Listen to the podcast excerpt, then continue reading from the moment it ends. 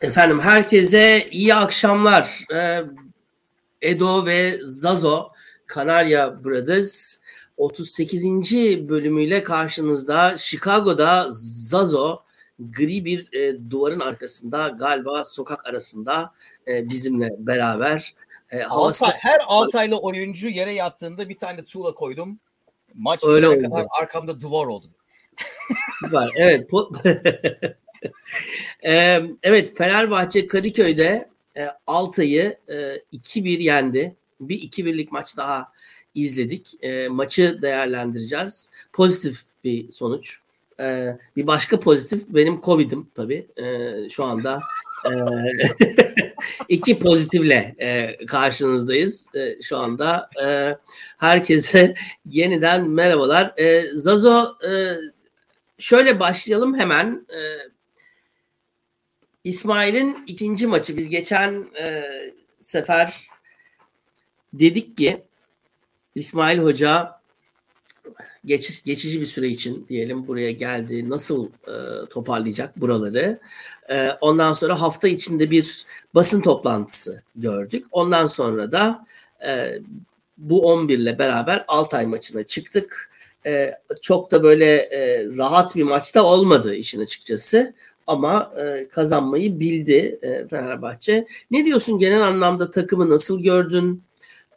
Ve bu 11 bir şeyler şekilleniyor mu? İsmail Hoca'nın kafasındaki Fenerbahçe nasıl bir yere doğru gider? Bu arada tabii şeyin de tabii notunu koymak lazım. Son dakikalara kadar, yani 75'e kadar filan yenik götürdüğü maçta Trabzonspor'da Giresun'la 1-1 berabere kaldı. Dolayısıyla kaldı 15 puan diyebiliriz. Zazo, söz sende. Şimdi şöyle bir hale geldik değil mi? Yani daha çok pozitif şeyler arıyoruz. Yani geçen maçta seyrettiğimiz zaman dedik eski tas eski yaman falan gibi. Daha çok hani ne değişti, ne değişecek ona bakıyoruz. Bu kadar teknik direktör değiştiriyoruz bilmem falan, neler oluyor. Benim en azından bu maç gördüğüm ileri doğru bir hamle diyeyim. Şöyle, belki oyun olarak çok iyi oynamadık. Yani son maçlar oranla daha iyi oynadık ama yine çok kolay gol yiyen, basit gol yiyen bir takım. Ama ben özellikle 4-5 oyuncu diyeyim da büyük fark gördüm maça ve yani oyuna yaklaşım olarak. Ve özellikle gollerden sonraki sevinçlere bakarsan o oyuncular biraz daha bariz. Kimin gerçekten burasına kadar geldiği kadroda çok belli oluyordu o sevinçlerden dolayı ve bazen maçta olanlardan dolayı. Bence o pozitif. İsmail Hoca kime ne dedi bilmiyoruz. Ama o veya bu şekilde benim gördüğüm bazı oyuncular biraz daha kendini takıma adamış gibi gördüm ben. Evet, yani aslında 14. dakikada Ryan'ın golüyle yenik duruma düştük. Bir ters top, Crespo'nun orta alanda kaptırdığı toptan gelen bir ters top. Kim yanındaki Ryan'dan bayağı uzakta kaldı ve bir anda aldı götürdü, vurdu. Kimin de ayağına çarptı galiba değil mi kovalarken? Evet. Kaleci Ertuğrul da biraz yanılttı ve biz ilk şutta, maçın da ilk şutuydu bu, gol yedik. Fenerbahçe'nin ilk şutu çekmesi 24-25. Dakikaydı.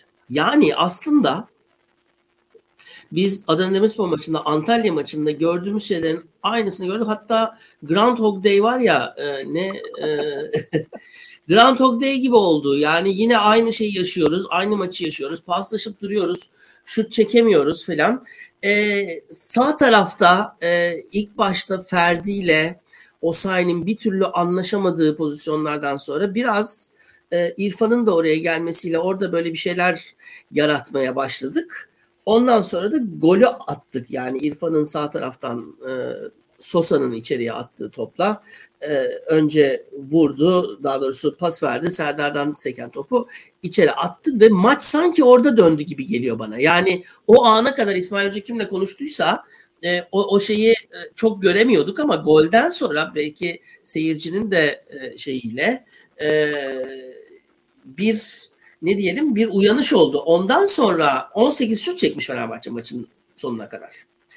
Yani neredeyse 26-27'ye kadar şut çekmemiştik biz aslında. Ne diyorsun? Şöyle bir şey var, ona ben birçok şeye, yani neler değişiyor diye bakıyoruz sürekli. Maçtan önce hani toparlanalım, konuşalım, her takımın yaptığı bir konuşma vardı. Ben orada en çok şuna baktım. Kim konuşuyor? Kim ne diyor? Yani o grup bir araya geldiği zaman hep sürekli diyoruz ya, bu takımın lideri kim? Bu takımın kaptanı kim?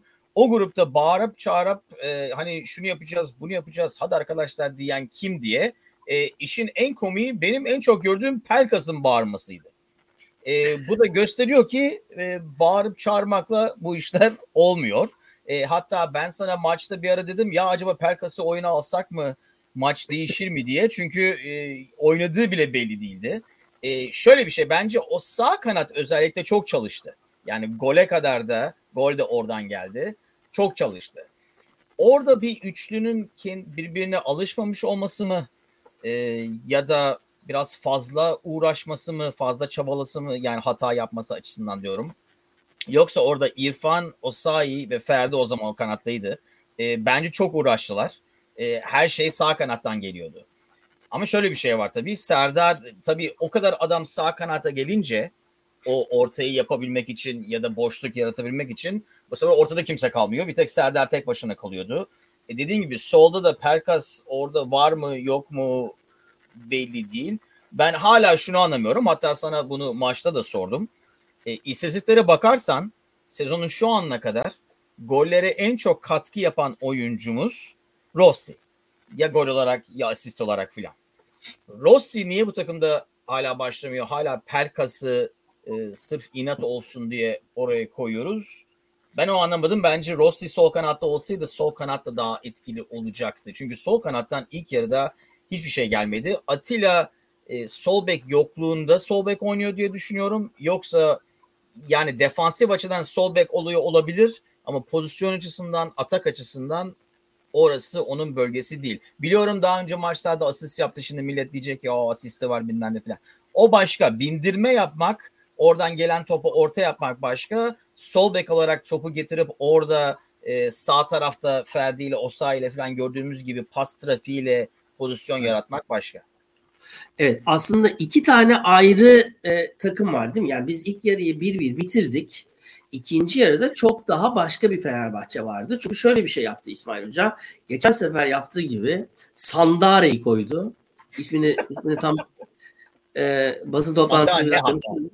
Yani sadece basın toplantısından bile bir program yapılabilir yani, öyle söyleyeyim. Gerçekten komik yerleri vardı. Basın toplantısı çok acayipti.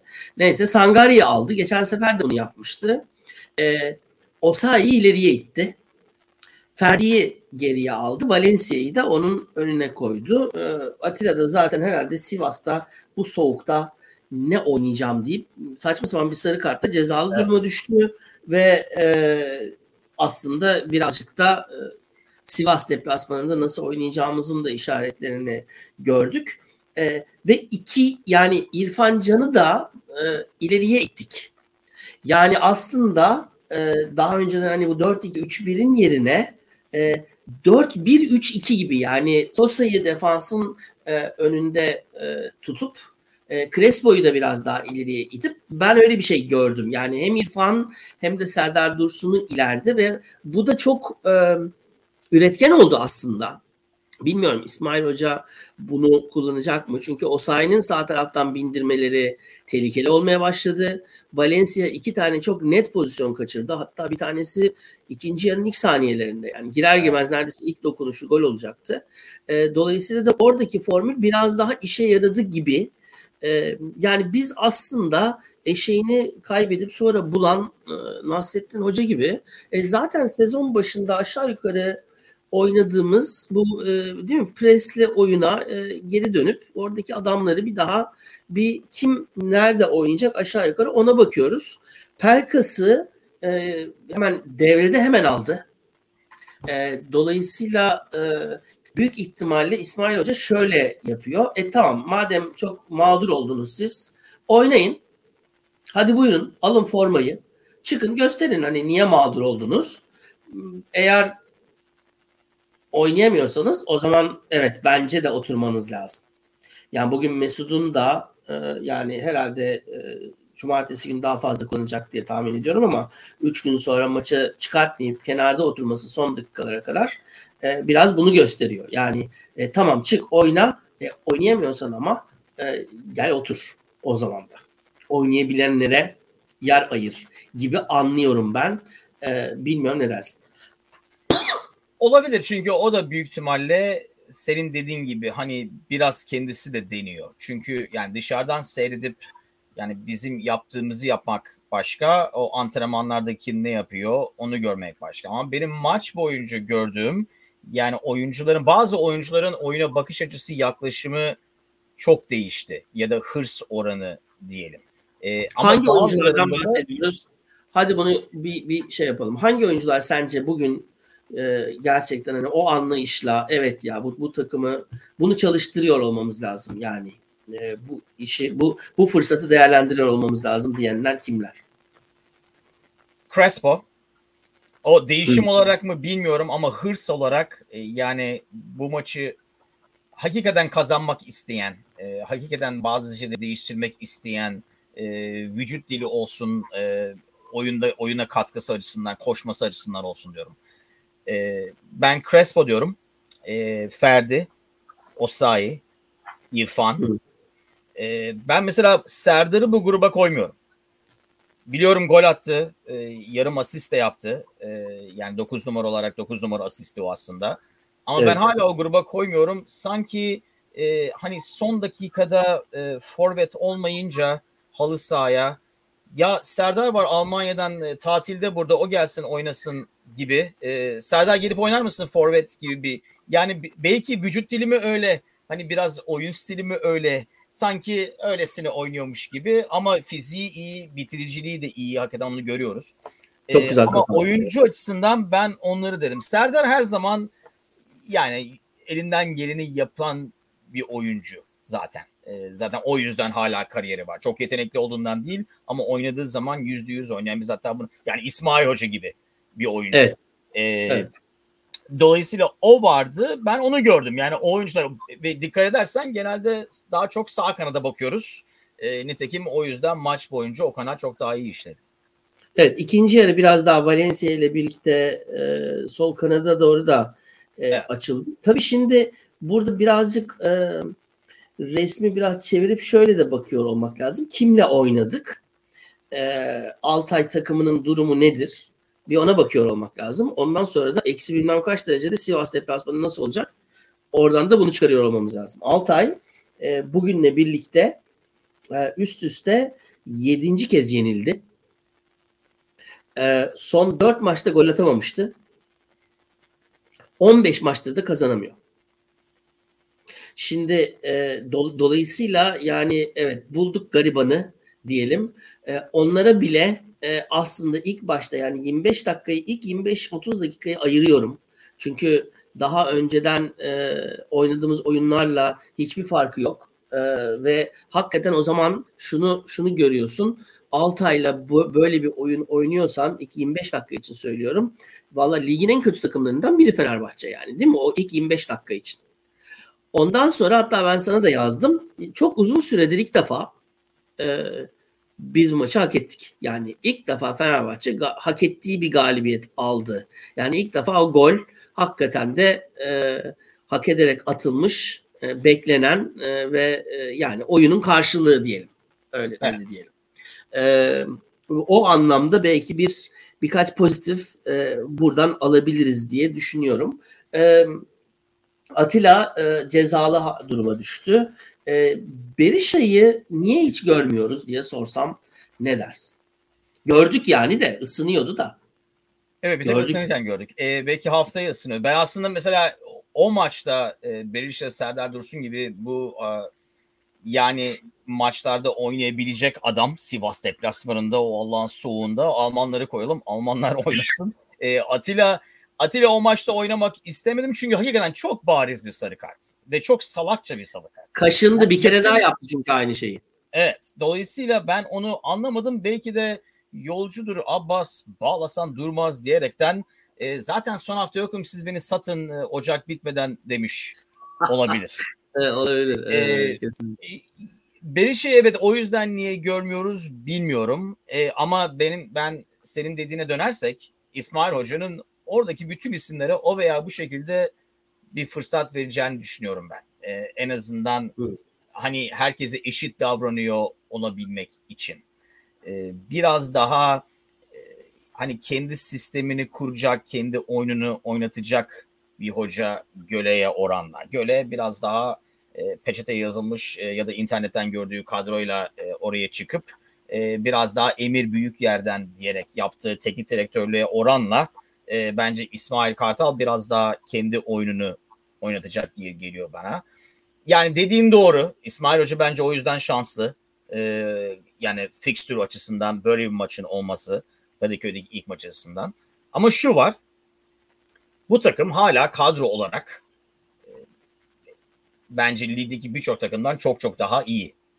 Ama doğru. Moral olarak çökmüş bir takım olduğu için Altay karşısında da olsa alınan bir galibiyet, beraber alınan 3 puan, hatta bence bir bakıma daha iyi olduğu bir 0'dan alınan maç filan bu takıma ilaç olacak şeyler, bu takıma böyle şeyler lazım. Çünkü kalitenin orada olduğu bariz, biraz kendine güvenin geri gelmesi lazım ki oyunculardan yani beklediğimiz oyunu görebilelim.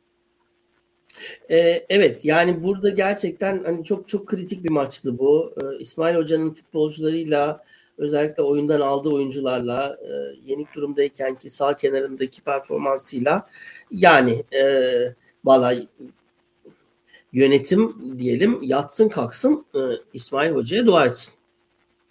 Yatsın kalksın, hatta dua etsin, sonra yatsın kalksın bir daha etsin filan. Yani sabah uyanınca bir daha etsin. Yani gerçekten nasıl diyelim ilk defa istifa sesi duymadan çok uzun süredir. Evet beyaz tozluk ve beyaz şortla çıktığımız için de evet doğru. Evet. Lacivert şortu olmuyor değil mi Cevahir? Bence de öyle. Artık nerelere kaldık? Bu futbol evet taktik konuşmaya gerek yok. Taktik filana gerek yok. Evet. Ya şimdi evet şunu söyleyelim. Şimdi maça çıktığımız taktikle veya Antalya maçında oynadığımız oyunla diyelim, o taktik mi bilmiyorum ama bugün oynadığımız oyun biraz daha farklı. Altay olmasaydı biz yine o takımı da zorlayabilir miydik? Sivas maçında göreceğiz. Çok fazla yok. 3 gün sonra Sivas'ın soğuğuna gidiyoruz. Bu arada Gaziantep'te öyle bir kar yağdı ki Zazo yani otoyol tamamıyla tıkandı. Aşağı yukarı 2000 küsur kişi 24 saatten fazla mahsur kaldı filan. Doğuda kış fena şey yapıyor. Sivas'ın soğuğu da iyidir yani. Dolayısıyla o saha, o zemin nasıl olacak? Allah'ın ocağında Sivas'ta nasıl bir maç olacak? Onu hiç bilmiyorum. Dolayısıyla çok çok zor bir maç olacak yani cumartesi günü. Ama o cumartesi maçına gelmeden önce bir iki tane şey söyleyeceğim. Şaşırdığım bir şey söyleyeceğim. Bilmiyordum desem sana. Altay sonda neydi o? Silva ön libero sakatlandı. Ve sadece 3 oyuncu değiştirmiş olmasına rağmen Altay 5 oyuncu değiştirme hakkı olmasına rağmen oyuncu değiştiremedi. Ve ben bunu şimdi öğrendim. Yani daha yeni öğrendim. Meğerse 3 seferde değiştirmen lazımmış 5 tane oyuncu. Evet.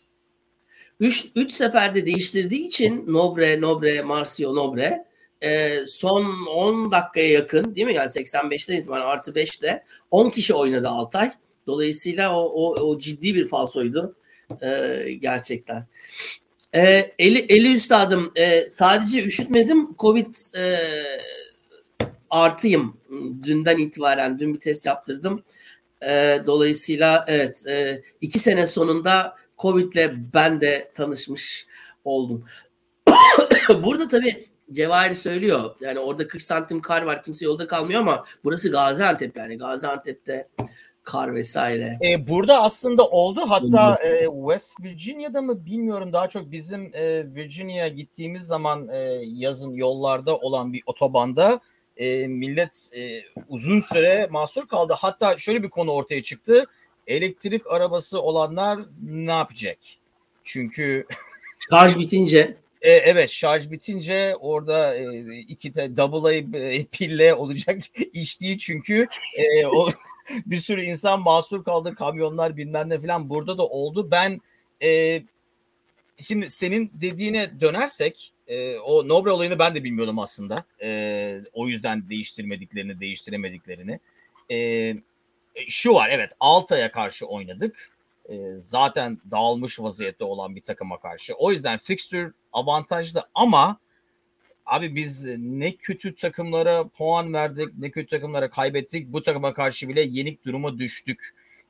Ben o yüzden kim olsa, yani şurada dinleyenlerden bir ara bir takım yapsak, Fenerbahçe bizi bile yense o bence Fenerbahçe'ye moraldir. Ve o yüzden lazım olan bir şey, hem de yeni hocan olduğu için hani yeni rejim bilmem ne filan, bakın bir sürü şey değişiyor filan gibilerden olduğu için. Yoksa eminim konuşuruz ilerledikçe program basın toplantısını İsmail Hoca'nın. Ben Fenerbahçeliyim dedi. Ben onu öğrendim. Bunu konuşacağız. Şöyle bir şey söyleyeceğim. Yani biraz daha geriye doğru bakalım. Geçen bölümde şunu söyledik, dedik ki ya hocası değişen takımlar şöyle bir silkinir, bir şey olur filan. Biz geçen maçta hiçbir şey görmedik. Hiç mi değişmez yani takım? Bu maçta biraz gördük mü onu? Ne diyorsun? Ben onu gördük diyorum. Yani en çok Antalya maçı ben sırf skora, yani skor farkı olduğu için, kazandığımız için demiyorum. Oyunculara baktığın zaman sahada nasıl oynadıklarını, bazı şeylere nasıl tepki verdiklerini, gol yediğimiz zaman, gol attığımız zaman, işler yolunda gittiği zaman, işler yolunda gitmediği zaman filan gibi baktığın zaman ben daha bir hırs gördüm. Özellikle demin söylediğim oyuncularda. Şimdi bunun üstüne ekleyebilecek miyiz? En büyük soru o. Diğer oyuncuları bunun üzerine katabilecek miyiz? O. Yani altın, evet, ben de eskiden Freeze Bros diyor. Eskiden benim Türkiye'de tanıdıklarım vardı. Buraya ne bileyim forma getirirdi, gönderirdi filan. Ne günlerdi. En azından oğlum dolar kaç para oldu? Senin haberin var mı? Dolar kaç? Bir asgari ücret oldu forma. Ama evet, yani onu yapabilecek miyiz, bence en önemlisi o. Ben Osayi sağ kanatta oynadığı zaman zevkten zaten dört köşe oldu. Bir o var. Yani kendini orada gösterirse belki kendi kendine demiştir, ulan bir fırsat bulursam sağ kanatlı ileride öyle bir oynayacağım ki beni hiçbir defa sağ bek yapamayacaklar falan gibi. Maalesef yani şunu gördük. Her zaman fiziğiyle, hızıyla adam geçebiliyor. O son ortayı yapabiliyor mu? Pek yapamadı. O başka. Birkaç tane de iyi top attı. Mesela Valencia'nın kaçırdığı pozisyonlardan biri falan gibi. O tabii pas mıydı, şut muydu onu bilmiyorum. Pas gibi giden şut da olabilir. Ama o veya bu şekilde bence yani bu oyuncuların üstüne ekleyebilirsek en azından daha iyi oynayan, daha hırslı oynayan bir Fenerbahçe seyredeceğiz. Ben bu sezon yani 15 puana fark indi, Allah gümbür gümbür geliyor demeye gerek yok. Ama bizim istediğimiz, geçen hafta da konuştuğumuz, biraz ilerleme görmek istiyoruz. Değişim görmek istiyoruz. Sahada kazanmayı isteyen, futbol biraz umurunda olan bir takım istiyoruz. Ben şunu istiyorum. Bu takım gerçekten toparlansın. İsmail Hocam bu takımı ayağa kaldırsın. Bu takımın kadrosu iyi. Rahat bıraksalar da oynardık zaten bence. Evet. Bir problem yoktu bu sene. Zaten liderdi bu takım. Ama ben şu anda şunu istiyorum. Gerçekten gönülden istiyorum bunu. Oradaki hem oyuncu kadrosu için istiyorum, hem İsmail Hoca için istiyorum. Ali Koç Başkan için şöyle bir durum olsun istiyorum. Öyle bir takım olsun ki bu. Bakalım ne yapacak ve gerçekten yine Löw'le anlaştım falan olacak mı? Yoksa İsmail Hoca'ya bırakılacak mı? Buradaki bugün stat'taki o atmosferin tek şeyi İsmail Hoca. Evet. Ve bence İsmail'in gerçekten İsmail Hoca'nın hem Fenerbahçeliliğine, ki şimdi basın toplantısına gidelim, onu bize epey bir hatırlattı. Ben Fenerbahçeliyim temalı basın toplantısında. Hem Fenerbahçeliliğine, hem duruşuna, hem gerçekten bu siz nasıl diyorsunuz Amerika'da? Selfless, yani gerçekten de hani kendisini tamamıyla geri plana itip camiayı ön plana çıkaran ve hiç böyle hani ya elime düştünüz bakalım sizi nasıl yolsam diye düşünmeden gerçekten elinden geleni en temiz şekilde yapmaya çalışan İsmail Hoca. Şimdi gelelim şu basın toplantısına Zazo. Ben izledim basın toplantısını. Sen de izledin. Ben Fenerbahçeliyim ve ben Fenerbahçeliyim'in dışında kalan şeyleri, bir de Sandare'yi tabii konuşabiliriz. Sen geçen hafta şey demiştin. Ya Allah'tan İsmail var, yoksa gelen hoca daha yeni isimleri bile öğrenememiş olabilirdi filan dedin. İsmail Hoca da isimleri tam öğrenememiş filan gibi bir şey oldu Sandare dedi çünkü. Ne diyorsun basın toplantısındaki genel hava? İsmail'in genel havası çok konu oldu. Onun hakkında görüşünü rica ederim. Ekibim dedi. Ama İsmail hocamı orada tek bir yönetici olmadan tek başına kuş gibi bıraktılar yani basın toplantısında. Bununla ilgili çok fazla eleştiri oldu. Koskoca Fenerbahçe'nin teknik direktörü niye bu kadar yalnız orada tek başına vesaire falan gibi. Onu konuşalım. Sonra demin maçtan sonra İrfan Can'ın yaptığı açıklama ile ilgili de ayrıca bir konuşacağız ama ne düşündün İsmail'in basın toplantısıyla ilgili? Şimdi ben onu duymamıştım, hani tek başına çıkmasının eleştirildiğini filan, ama aslında durumu sembolize açısından bence cuk oturmuş. Yani herkes perde arkasında, oraya çıkmak istemiyoruz filan. Ya da sonra yani, resim çektirmeye çıkmışlar yani. Ben yaparım, ben Fenerbahçe'yim. Biliyor musunuz bilmiyorum deyip. O açıdan aynı teknik direktör için kimsenin istemediği duruma ben sorumluluğu alırım diyerek çıkan İsmail Hoca, basın toplantısı da perdenin arkasından ben çıkarım siz burada kalın, saklanmaya devam edin demiş olabilir. Yani basın toplantısından şunu gördük. Özellikle ilk başta şu ilk 5-10 dakika, ben hatta sana bunu dedim, biz çocukken büyürken TRT'de televizyonda vardı. Böyle hani teröristleri yakaladıkları zaman televizyona çıkarırlardı filan derlerdi. Hani mesela bize çok iyi davranıyorlar. Herkes gelsin teslim olsun bilmem ne filan.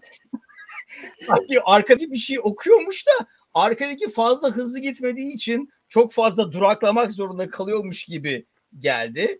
Evet. Ben yani kişi olarak da hani herkes diyor mesela Yılmaz Vural gelse filan. Yılmaz Vural orada gülerdi, top çevirirdi, palyaçoluk filan yapardı bilmem ne filan.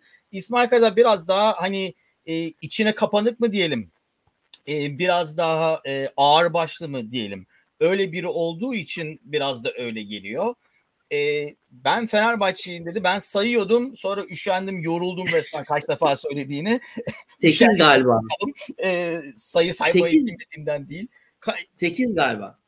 O 8'den çok daha fazla olması lazım. Çünkü bazen arka 2 defa falan söyledi. Kesin 8'den fazla. Onu öğrenmiş olduk. Onun dışında yani ne diyebilirdi ki? Ama ben bazı şeyler dikkatimi çekti. Bir, Mesut Özil hakkında söyledikleri. Hani öyle pazabanı takmakla kaptanlık olmuyor dedi. Ve biraz da başkanın dediğini yankıladı. Hani o da biraz kendini bu işe adayacak filan gibi. Demek ki başkanın o dediğinden şu ana kadar hiçbir şey değişmemiş Mesut Özil. Onu öğrenmiş olduk. 2 ay önce dedi çünkü onu başkan. O da biraz kendini futbola versin bilmem ne falan gibi. İsmail Hoca bugün bunu diyorsa demek ki son 2 ayda Mesut'la ilgili hiçbir şey değişmemiş. Yani yaklaşım açısından. Onu öğrenmiş olduk. Yoksa yani zaman isteyeceği çok barizdi. Ama işte bence senin de dediğin gibi hani o tribündeki farklılık İsmail Hoca'dan. Kimse orada yeni gelen İsmail Hoca'ya yüklenmeyecek. Kulüp de biraz bunu bilerek zaten getirdi. Çünkü orada Göle varken birinden de falan kimsenin umurunda değil. Çünkü herkes biliyordu o ilk 11'i peçete kimin yazdığını, Göle'den gelmediğini. Ama şimdi İsmail Hoca olduğu için biraz da dediğim gibi kendini taşıması, ağırbaşlılığı, terbiyesi, yaklaşımı açısından, Fenerbahçeliği açısından otomatikman biraz daha zamana olacak. Ama benim dediğim gibi basın toplantısından ilk gördüm. Yani evet biraz karakter açısından bambaşka bir karakterimiz olduğu. Yani Vitor'a oranla bilmem ne falan ya da başka isimlerle. Bir de beni en çok aklımda kalan izledikten sonra o Mesut Özil'di. Bir de bu basının sahtekarlığını da buradan geçmeden durmayalım. Sezonun ilk 2-3 ay boyunca Vitor'un istediği adamlar alınmadı. Kanada adam istedi, alınmadı. Bilmem ne filan diye yazan, Ali Koç'a o şekilde yüklenen adamlar birdenbire basın toplantısında ve aynı sahtekar herifler, yani daha ağır da konuşurdum ama konuşmayayım. Aynı sahtekar herifler, seslerinden kim olduğu belli, hatta bazıları adlarını söylediği için aynı sahtekar herifler ve onu istediği aldı, her istediği alınıyor bilmem ne filan diye çevirmesi onu bir anda, ben ona şaşırıyorum. Bu basının bu sahtekarlığından sonra, ki her zaman böyleler. Bu spor basını dünyada böyle, Türkiye'de 10 kat daha kötü büyük ihtimalle. Sonra bu oyuncular niye basına konuşmuyor bilmem ne filan demek bence abes. Çünkü ben buradan sinirleniyorum. İşin içinde olmadığım için. Bugün dediğin gibi İrfan Can'ın dediklerini filan konuşuruz. O İrfan Can gibi bir insan, onları okudukça o işin içinde olan bir insan olarak adam dövmemesine şaşırmak lazım. Evet, kesinlikle. Yani şimdi burada basın toplantısıyla ilgili benim en fazla dikkatimi çeken şeylerden bir tanesi şu. Yani hani daha önceden de bunu biz konuştuk. Hani bu zarf muhabbeti var ya, geldin önce bir eskiyi kötüle, ondan sonra etrafındakileri kötüle, sonradan şey falan. Şimdi ben yine dönüp dolaşıp bir şey yapacağım ama yani hakikaten bendeki kredisi bitti bu yönetimin, yani Ali Koç'un da. Yani bu kadar üst üste hata yapıp sanki bir şey olmamış gibi devam ediyor olmalarına çok hakikaten şaşırıyorum bir Fenerbahçeli olarak. Ve mecburen insanların bunu böyle davranıp ondan sonra tarihi değiştirmelerine de şaşırıyorum. Şimdi geçen sefer Aziz Yıldırım zamanında önce İsmail'miş, İsmail'den Vitor'a geçmiş. Bunu sordular değil mi geçen sefer? Ben işte bütün raporları hazırladım, işte bilmem ne yaptım, Vitor'a verdim filan dedi. Vitor size rapor verdi mi diye sordular. O da dedi ki hayır rapor vermedi, ben öbür hocalardan aldım. Şimdi şunu kimse söylemedi. Ya arkadaş, bir aydır bu takımın hocası yok ki. Vitor'dan İsmail'e geçerken sen 1000 tane şey konuştun, düşündün. Uçaklarla gezmeye gittin, löv dedin, bilmem ne dedin vesaire filan falan. Daha İsmail Hoca'yı açıklamadan 24 saat önce 1-2 haftaya ihtiyacımız var dedin başkan olarak ve böyle bir şey oluyor ve çıkıp da düzeltmiyorsun. Ayıp. Shame on you yani. Gerçekten çok ayıp. Tam sizin deyiminizle. Gerçekten ayıp, utanç vesilesi. Ya hakikaten utanıyor olması lazım. Fenerbahçe başkanlığı sıfatıyla, öyle söyleyeyim. Birincisi o. İkincisi bir şekilde hani diyorsun ya Vitor'un sanki bütün problem her şey vardı orada. Her şey alındı. Ne istese alındı. Ondan sonra da hani Vitor işte üçlüydü, şimdi dörtlüye dönünce bilmem ne filan falan. Ya bu takımın kanadı yok. Osayi sağ bek oynuyor ya. Yani hakikaten hani veya işte sol tarafta da Novak var. Şimdi ben bugün maçta başka bir şey düşünüyordum. Özellikle de bugün Ertuğrul kalede, çocuk yani ne yapsın bir de gerçekten de. Yani altyapıdan yetişmiş Fenerbahçeli bir genç bir sporcu bu. Fenerbahçe A takımının kalesine atıyorsun.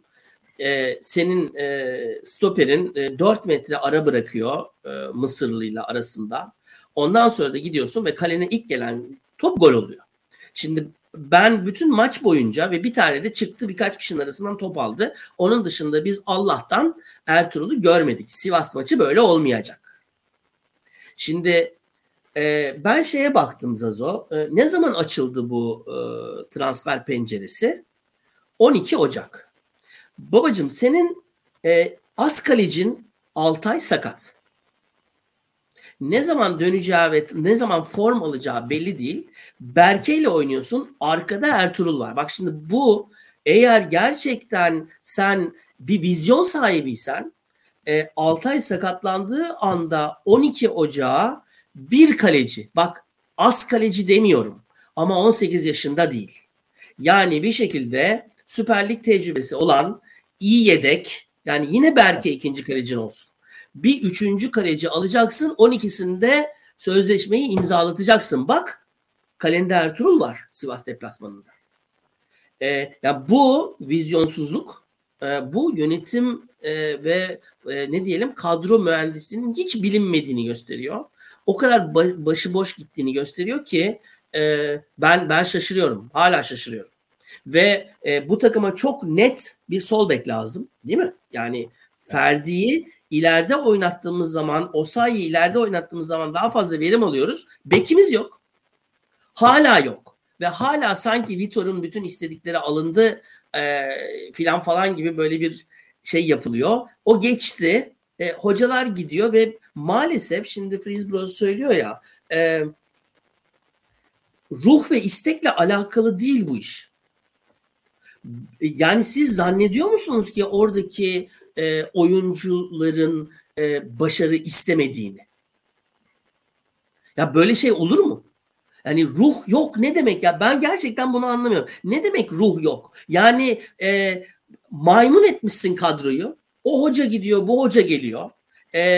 O Mesut'u oynatmadığı zaman bilmem ne sulara vuruyor, araya giriyorsun bilmem ne. Aylar geçti Zazo'nun söylediği gibi. Hiçbir şey değişmedi. Bak Mesut yine yedek.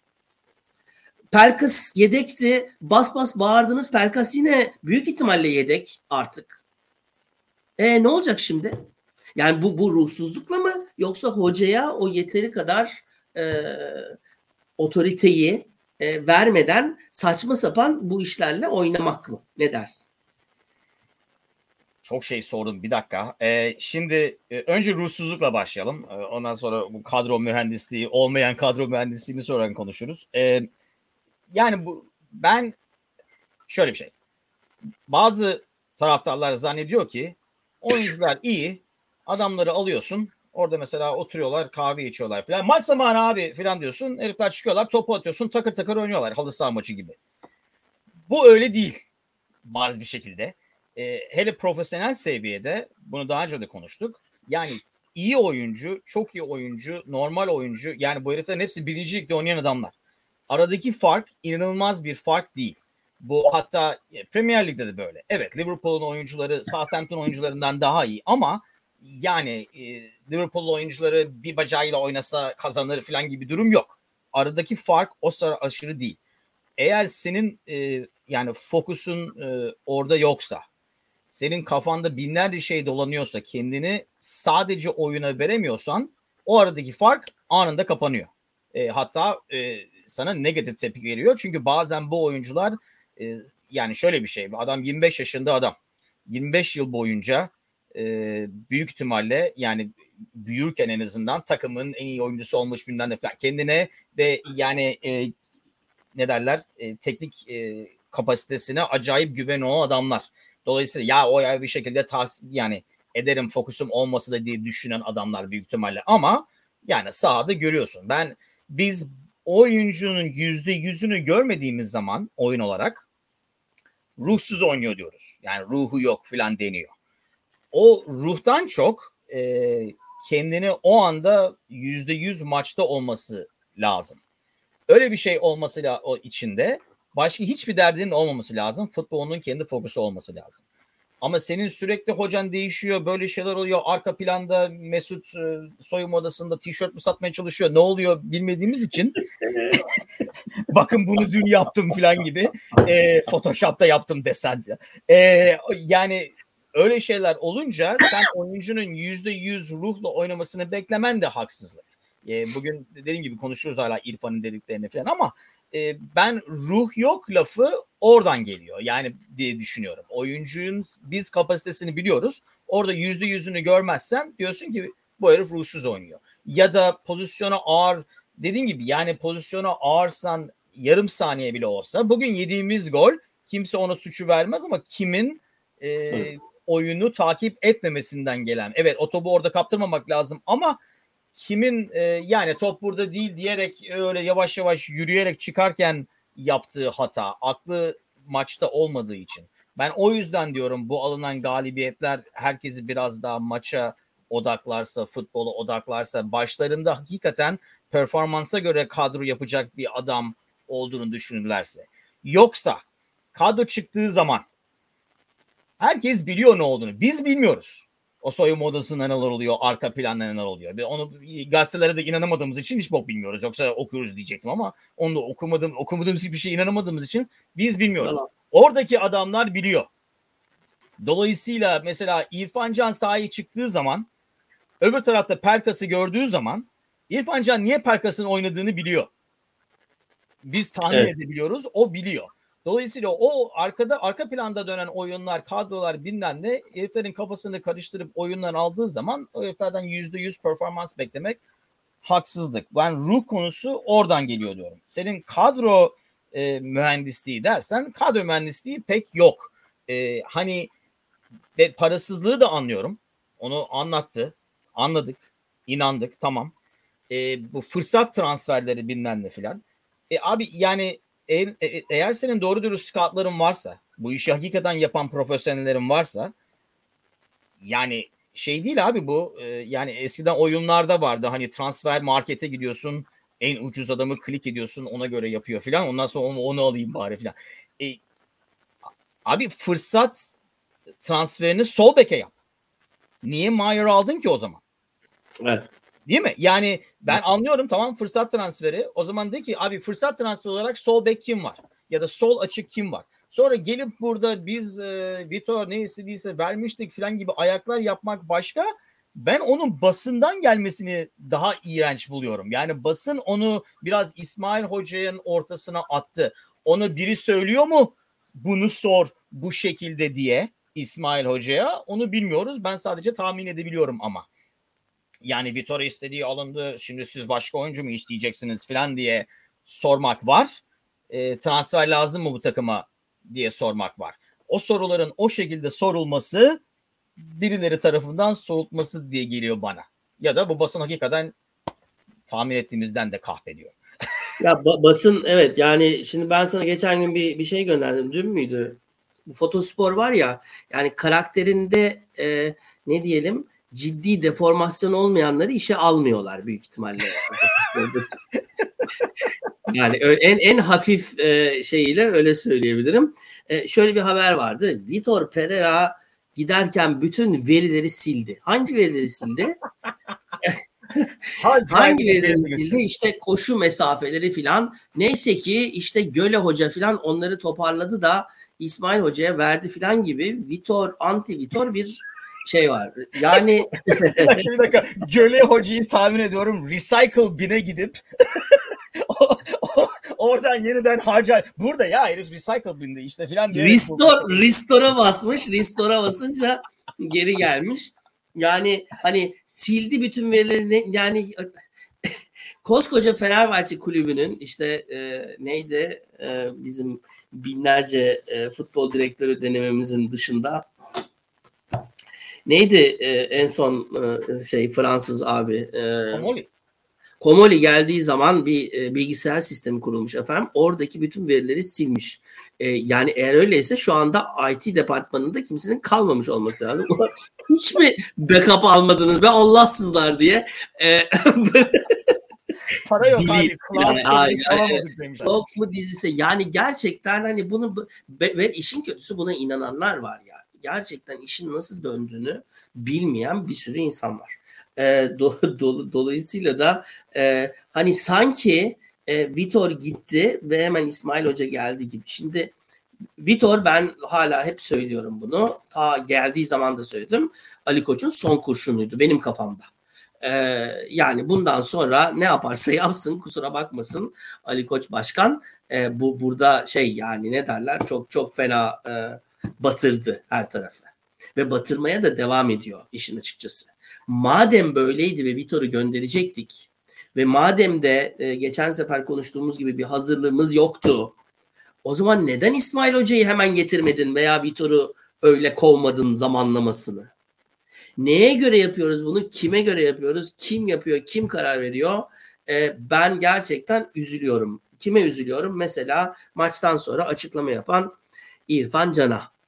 İrfan Can maçtan sonra geldi yayıncı kuruluşun mikrofonlarına ve Antalya maçından sonra tabii demeç vermesi lazımdı. Allah rahmet eylesin, Ahmet Çalık'ı kaybettik ve Ahmet Çalık sezonu oldu. Bu sezonun geri kalanı. İrfan Can'ın da aslında altyapıdan da arkadaşı bu arada Ahmet Çalık. Dolayısıyla öyle bir şeyleri de var, hukukları da var, yakın arkadaşlar. Allah rahmet eylesin, sabırlar diliyorum yani. Ve hatta nitekim golü atınca, Antalya maçında golü atınca Sosa, İrfan Can Sosa'yı çekiştirdi, kenara götürdü ve Ahmet Çalık tişörtünü beraber tuttular vesaire filan. Ama bugün o çıktı ve dedi ki, ben ne söylediğini söyleyeyim, senden değerlendirmesini rica edeyim.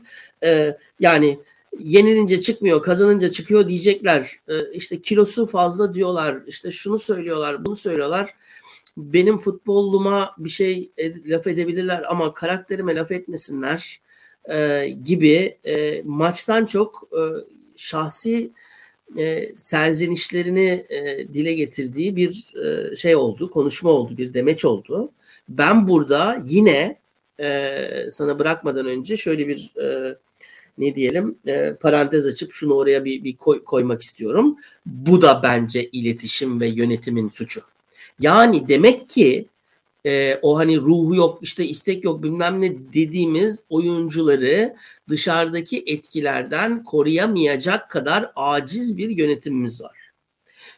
Bu psikolog desteği olabilir, koçluk olabilir, farklı şeyler olabilir. Bu insanların bu kadar dolu, bu kadar incinmiş halde sahaya çıkmalarına izin veriyorlarsa hakikaten yuh artık yani. Benim söyleyeceğim o. Sen ne dersin bu İrfan Can'ın demeçlerine karşı? Yani senin dediğin bir bölümü ama ben ondan ayrı olarak ben biraz da taraftarı suçlamak lazım diyorum. Yani bu basının bu halini görmüyorsan, yıllarca öğrenmemişsen, bu kadar safsan, her okuduğuna inanıyorsan ve okuduğuna inandığın yetmiyormuş gibi onu biraz da besliyorsan, üzerine ekleyip daha da dağıtıyorsan bence taraftarın da suç. Ondan sonra bu Facebook gruplarına gelip yani bu şunu diyorum şimdi. O kadar laf ediliyor. Bu oyuncular işte yok bilmem ne kilosu, işte yok şöyle yaptı, o burada, o böyle dedi, şu şeyleri sildi bilmem ne filan. Onlara hiç kimse bir şey demiyor.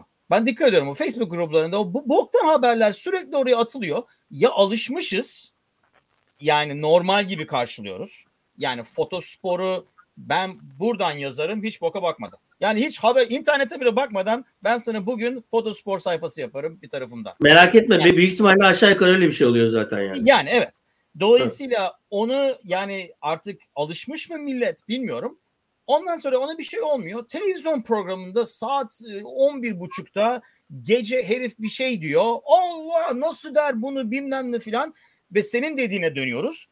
Kulüp de onun üzerine açıklama yapıyor.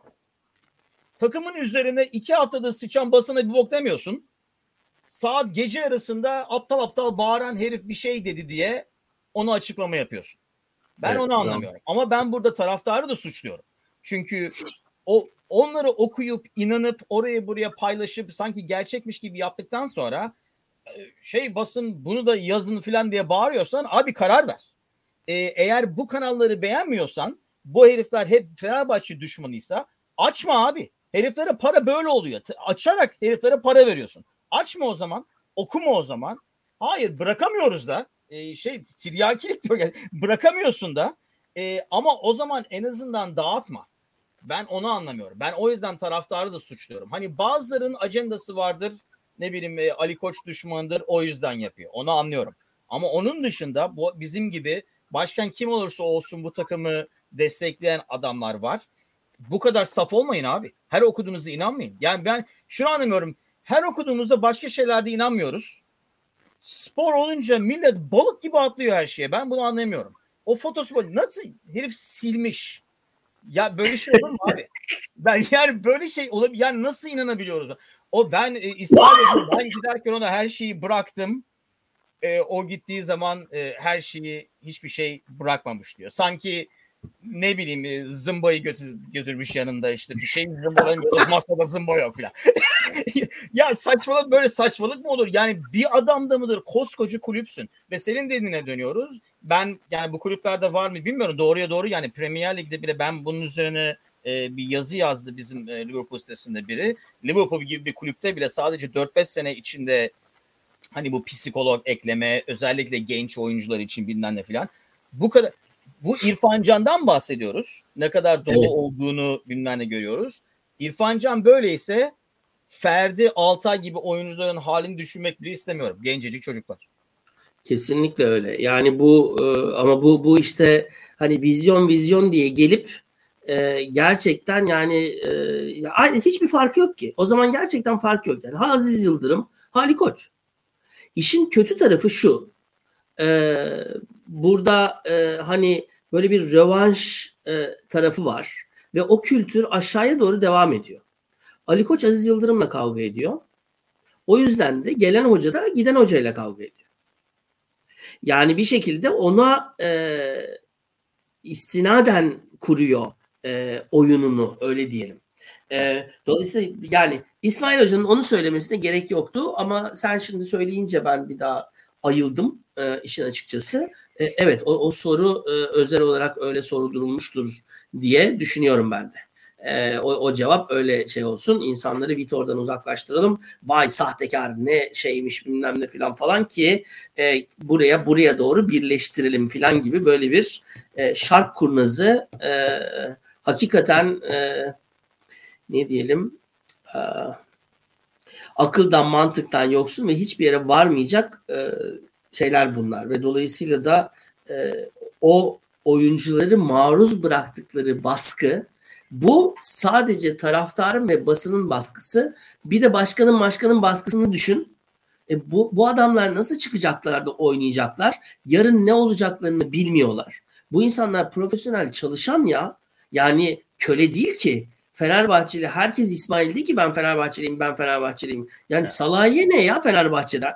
Ya anladın mı? Yani bir şekilde bir kariyer bu. Onu bekliyoruz ama. Yani biraz saf ve beklenti ama biz onu bekliyoruz. Yani herkes İsmail Kartal olsun. Çünkü biz de öyleyiz değil mi? Biz de Fenerbahçeliyiz. İsmail Kartal da Fenerbahçeliymiş, öyle dedi.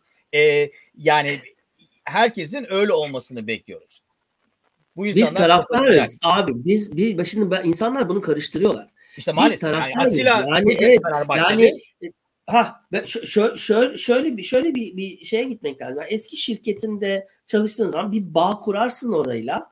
Ama biz taraftarız. Biz doğduk. Böyle öleceğiz yani. Salay emeğini satıyor. Evet. Kim emeğini satıyor? İrfan Can emeğini satıyor. Bu adam yarın öbür gün futbol hayatı bittikten sonra 35'ten sonra 36'dan sonra ne iş yapacak? Onu düşünüyor. Buradan sonra ne olacak onu düşünüyor. Çok fazla sezon yok bir futbolcunun hayatında öyle baktığın zaman. Ve bu Fenerbahçe'ye gelen bu oyuncuların çoğunun hayatlarından çalıyoruz yani aslında. Kaç yani sezon? 2 sezon, 3 sezon. Normal bir insan için şöyle düşün. Ne bileyim, diyelim bir şirkette çalışıyorsun değil mi? APT diye bir şirkette çalışıyorsun. Her gün işe gittiğinde herif patron sana tokat atıyor girerken mesela. Sen diyorsun ki ben APT'liyim abi. Başka yerde çalışmam, ben APT'liyim. Yani böyle saçmalık olur mu? Bu adamlar profesyonel. Yani Attila bugün Fenerbahçeli. Senin dediğin gibi yani çalıştığın zaman özellikle taraftar grubuyla falan o süre arttıkça senin bağın artıyor. Yani bir de o var. Yani mesela tabii. Alex gibi adamın Fenerbahçe'ye bağı ya da ne bileyim Nobre'nin bile mesela Fenerbahçe'ye, Nobre başka takımlarda oynadı ama büyük ihtimalle Fenerbahçe ile bağı daha fazla. Ama işin sonu orada bitmiyor. O bağ o kadar ya aile bağı gibi de değil. O kadar kuvvetli değil. Başka bir iş, başka bir fırsat geldiği zaman ona göre bakacaklar. Yani Chelsea Atilla'yı istiyorsa, gel abi seni Rüdiger'in yerine oynatacağız diyorsa, Attila yok ben Fenerbahçeliyim almayayım mı diyecek ya da oraya gittiği zaman bir anda Chelsea olacak. Abi kaç defa okuduk, hatta dalga geçerdik. Adam alıyoruz bileğimi kesseniz sarı lacivert akar kanım bilmem ne filan. Bunların hepsi çocukken Fenerli oluyor ya sonra geldikten sonra. Çocukken ben Fenerbahçe'nin posterler vardı. bilmem ne vesaire filan falan. Evet bir de şey hani Macar adam nasıl mesela Fenerbahçe'yi duymuşsa o da var tabii ya.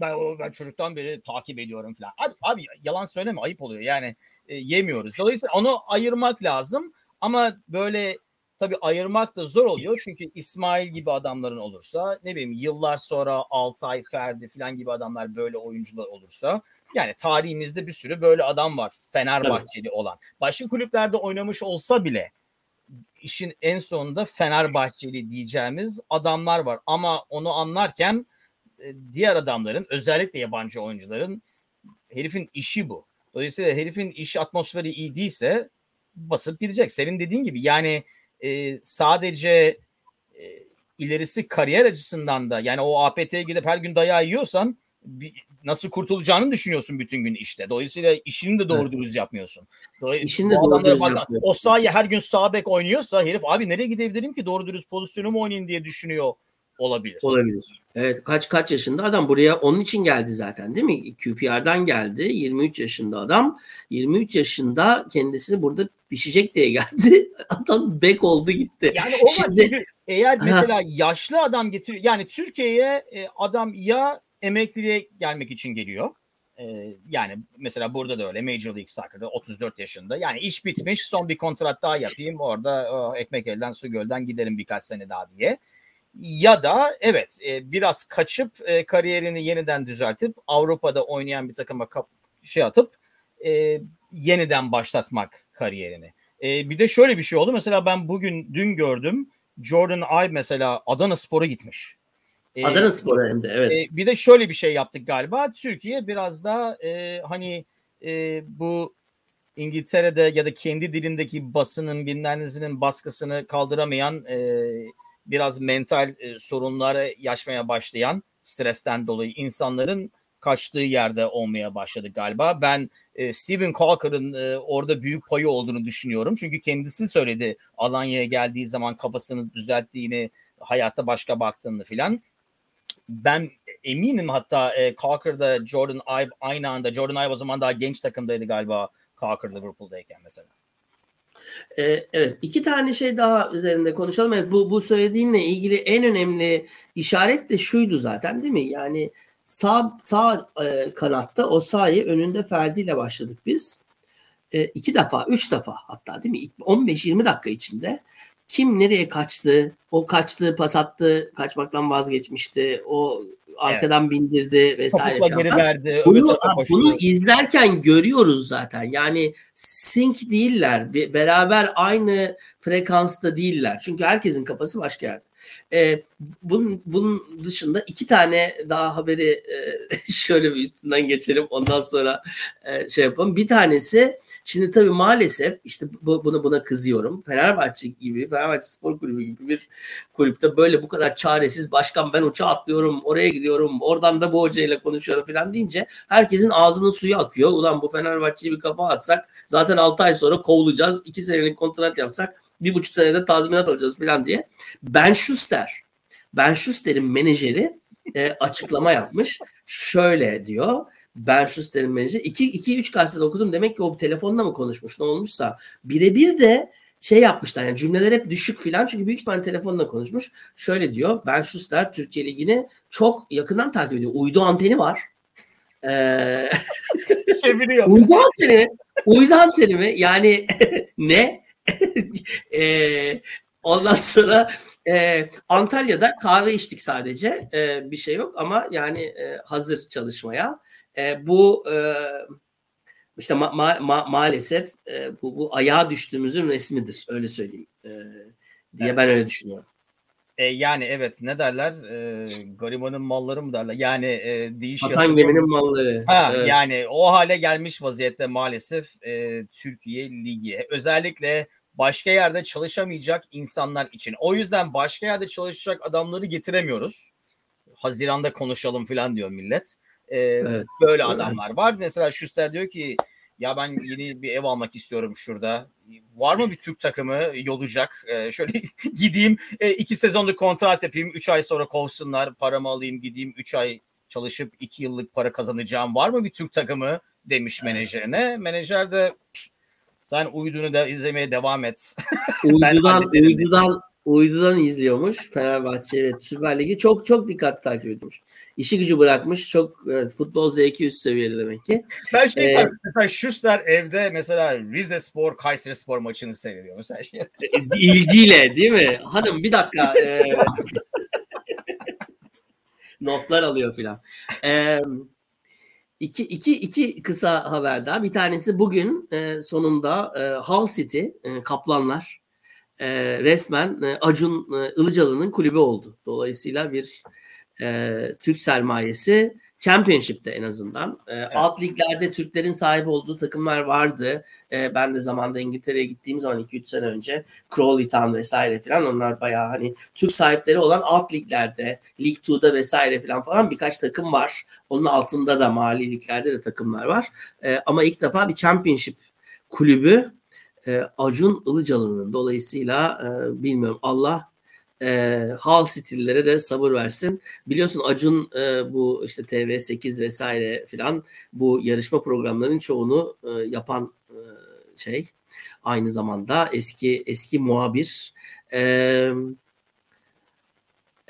Survivor vesaire filan gibi şeyleri yapıyor. Artık Hull City'leri Survivor'da mı kullanır yoksa ne yapar? Onu bilmiyorum. Oradan attık, golü atamadığı için filan. Bugün bunu gönderiyoruz falan diye her hafta taraftarda bir anket yapıp her hafta kadrodan birisini gönderiyor olabilir filan ya, öyle hocayı gönderdim filan, oylarınıza hemen SMS atın filan, öyle bir şey olabilir. Bilmiyorum, bakacağız. Ve tabii dün Karagümrük Beşiktaş'la oynadı. Beşiktaş 1-0 kazandı.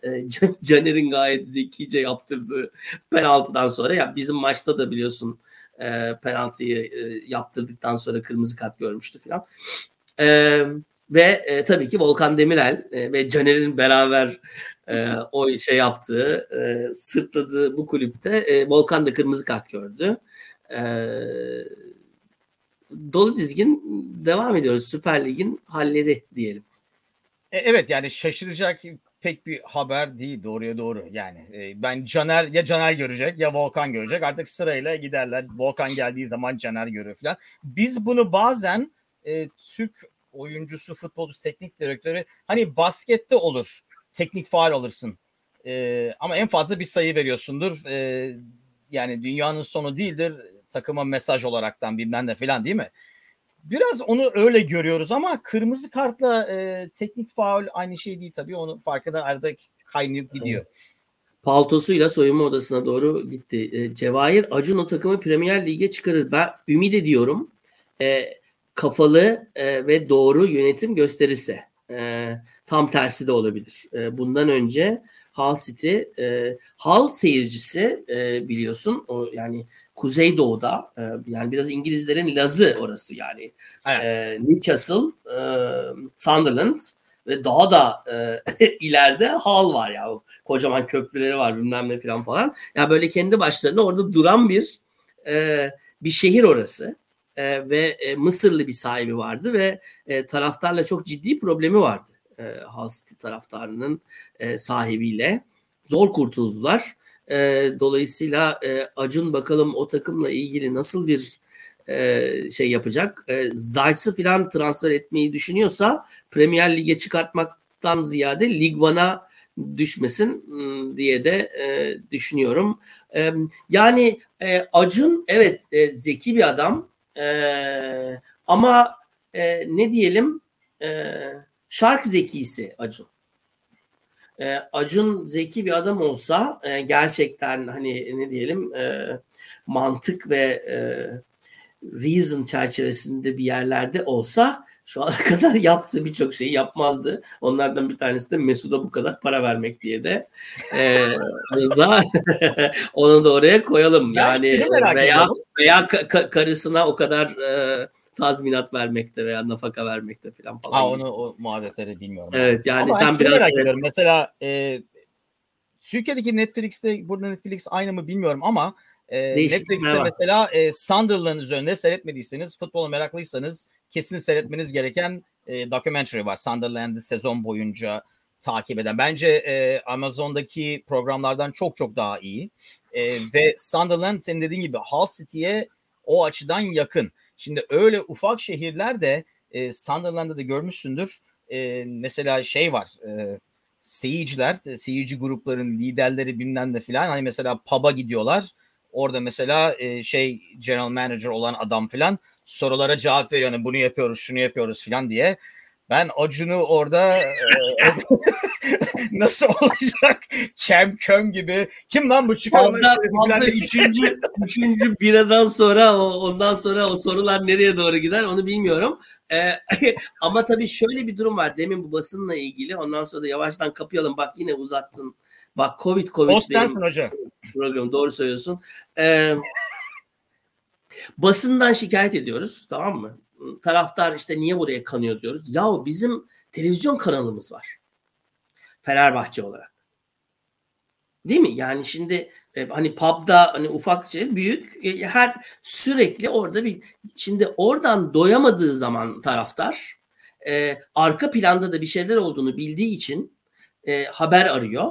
Haber de çıkmadığı için bu işte evinde oturup da Fotospor'u yazan herifler de bir şekilde bir şeyler uydurmaya şey yapıyorlar. O yüzden de yani kulübün iletişim tarafıyla ilgili çok ciddi problemler var.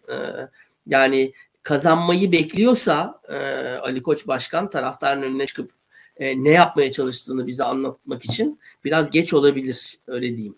Yani bu bir maç tamam ama daha 15 puan fark var. Bu böyle gitmez. Her takım da Altay değil. 15 maçtır kazanamayan. Dolayısıyla Sivas deplasmanında ne olacağını göreceğiz. Umuyorum cumartesi günü kazasız belasız orayı da atlatırız. Ondan sonra bir ara var. İsmail Hoca için de bir fırsat. Evet. Bir hafta boyunca en azından bu takımı birazcık daha toparlaması için. Ondan sonra da zaten Avrupa falan da başlıyor. Basın toplantısı onu biraz dedi. Hani evet. Tam demese de ya şu iki maçı aradan çıkaralım da filan gibi yarım ağız onu zaten söyledi. Dediğim gibi otomatikman Fenerbahçeli ile zaten zamanı olacaktır en azından o ana kadar. Döndüğümüz zaman yine takır takır dökülüyorsak o zaman taraftarın sabrı zaten düşük. Daha da azalacaktır büyük ihtimalle. Ama bakalım dediğim gibi artıları almak lazım. Çünkü bulmak zordu son haftalarda. Artıyı alıp Altay'a karşı da olsa alıp 3 puanı kaçalım. Evet kaçalım. Bu bölüm için bir başlık rica ediyorum Zazo senden. Sonunda diyorum. Sonunda peki. Sonunda adlı bölümümüz için. Zazo teşekkürler. Cumartesi günü ben yokum demiştin. Yok musun hala? Valla olabilirim, olmayabilirim. New Orleans'da olacağız. Pek güzel bir yer. Herkese tavsiye ediyorum. Biz daha önceden gitmiştik. Bu sefer kızları da götürüyoruz. Sadece 3-4 günlüğüne ama sabahın köründeymiş maç. Maç saat 4'te. Evet. Bizim saatte 4'te başlıyor. Belki otelden falan katılmaya fırsat olur. Tamam. Olmazsa ben kısa bir program yaparım. Umarım o zamana kadar bu burun ve öksürük tarafı ve ateş tarafı da daha şey olmuş olur. Pozitifi birazcık yontmuş oluruz. Sivas deplasmanından sonra yine en azından ben buradayım. Olmazsa New Orleans'dan caz müzisyenleriyle belki saz arkadaşlarıyla. Sabahın 8'inde kim caz yapıyor adamı döverler orada. Mardi Gras boncuklarla falan gelirsin belki. Peki. Herkese iyi akşamlar diliyoruz. Fenerbahçe 2, Altay 1 sonunda hakikaten. Cumartesi görüşmek üzere. İyi bakın kendinize.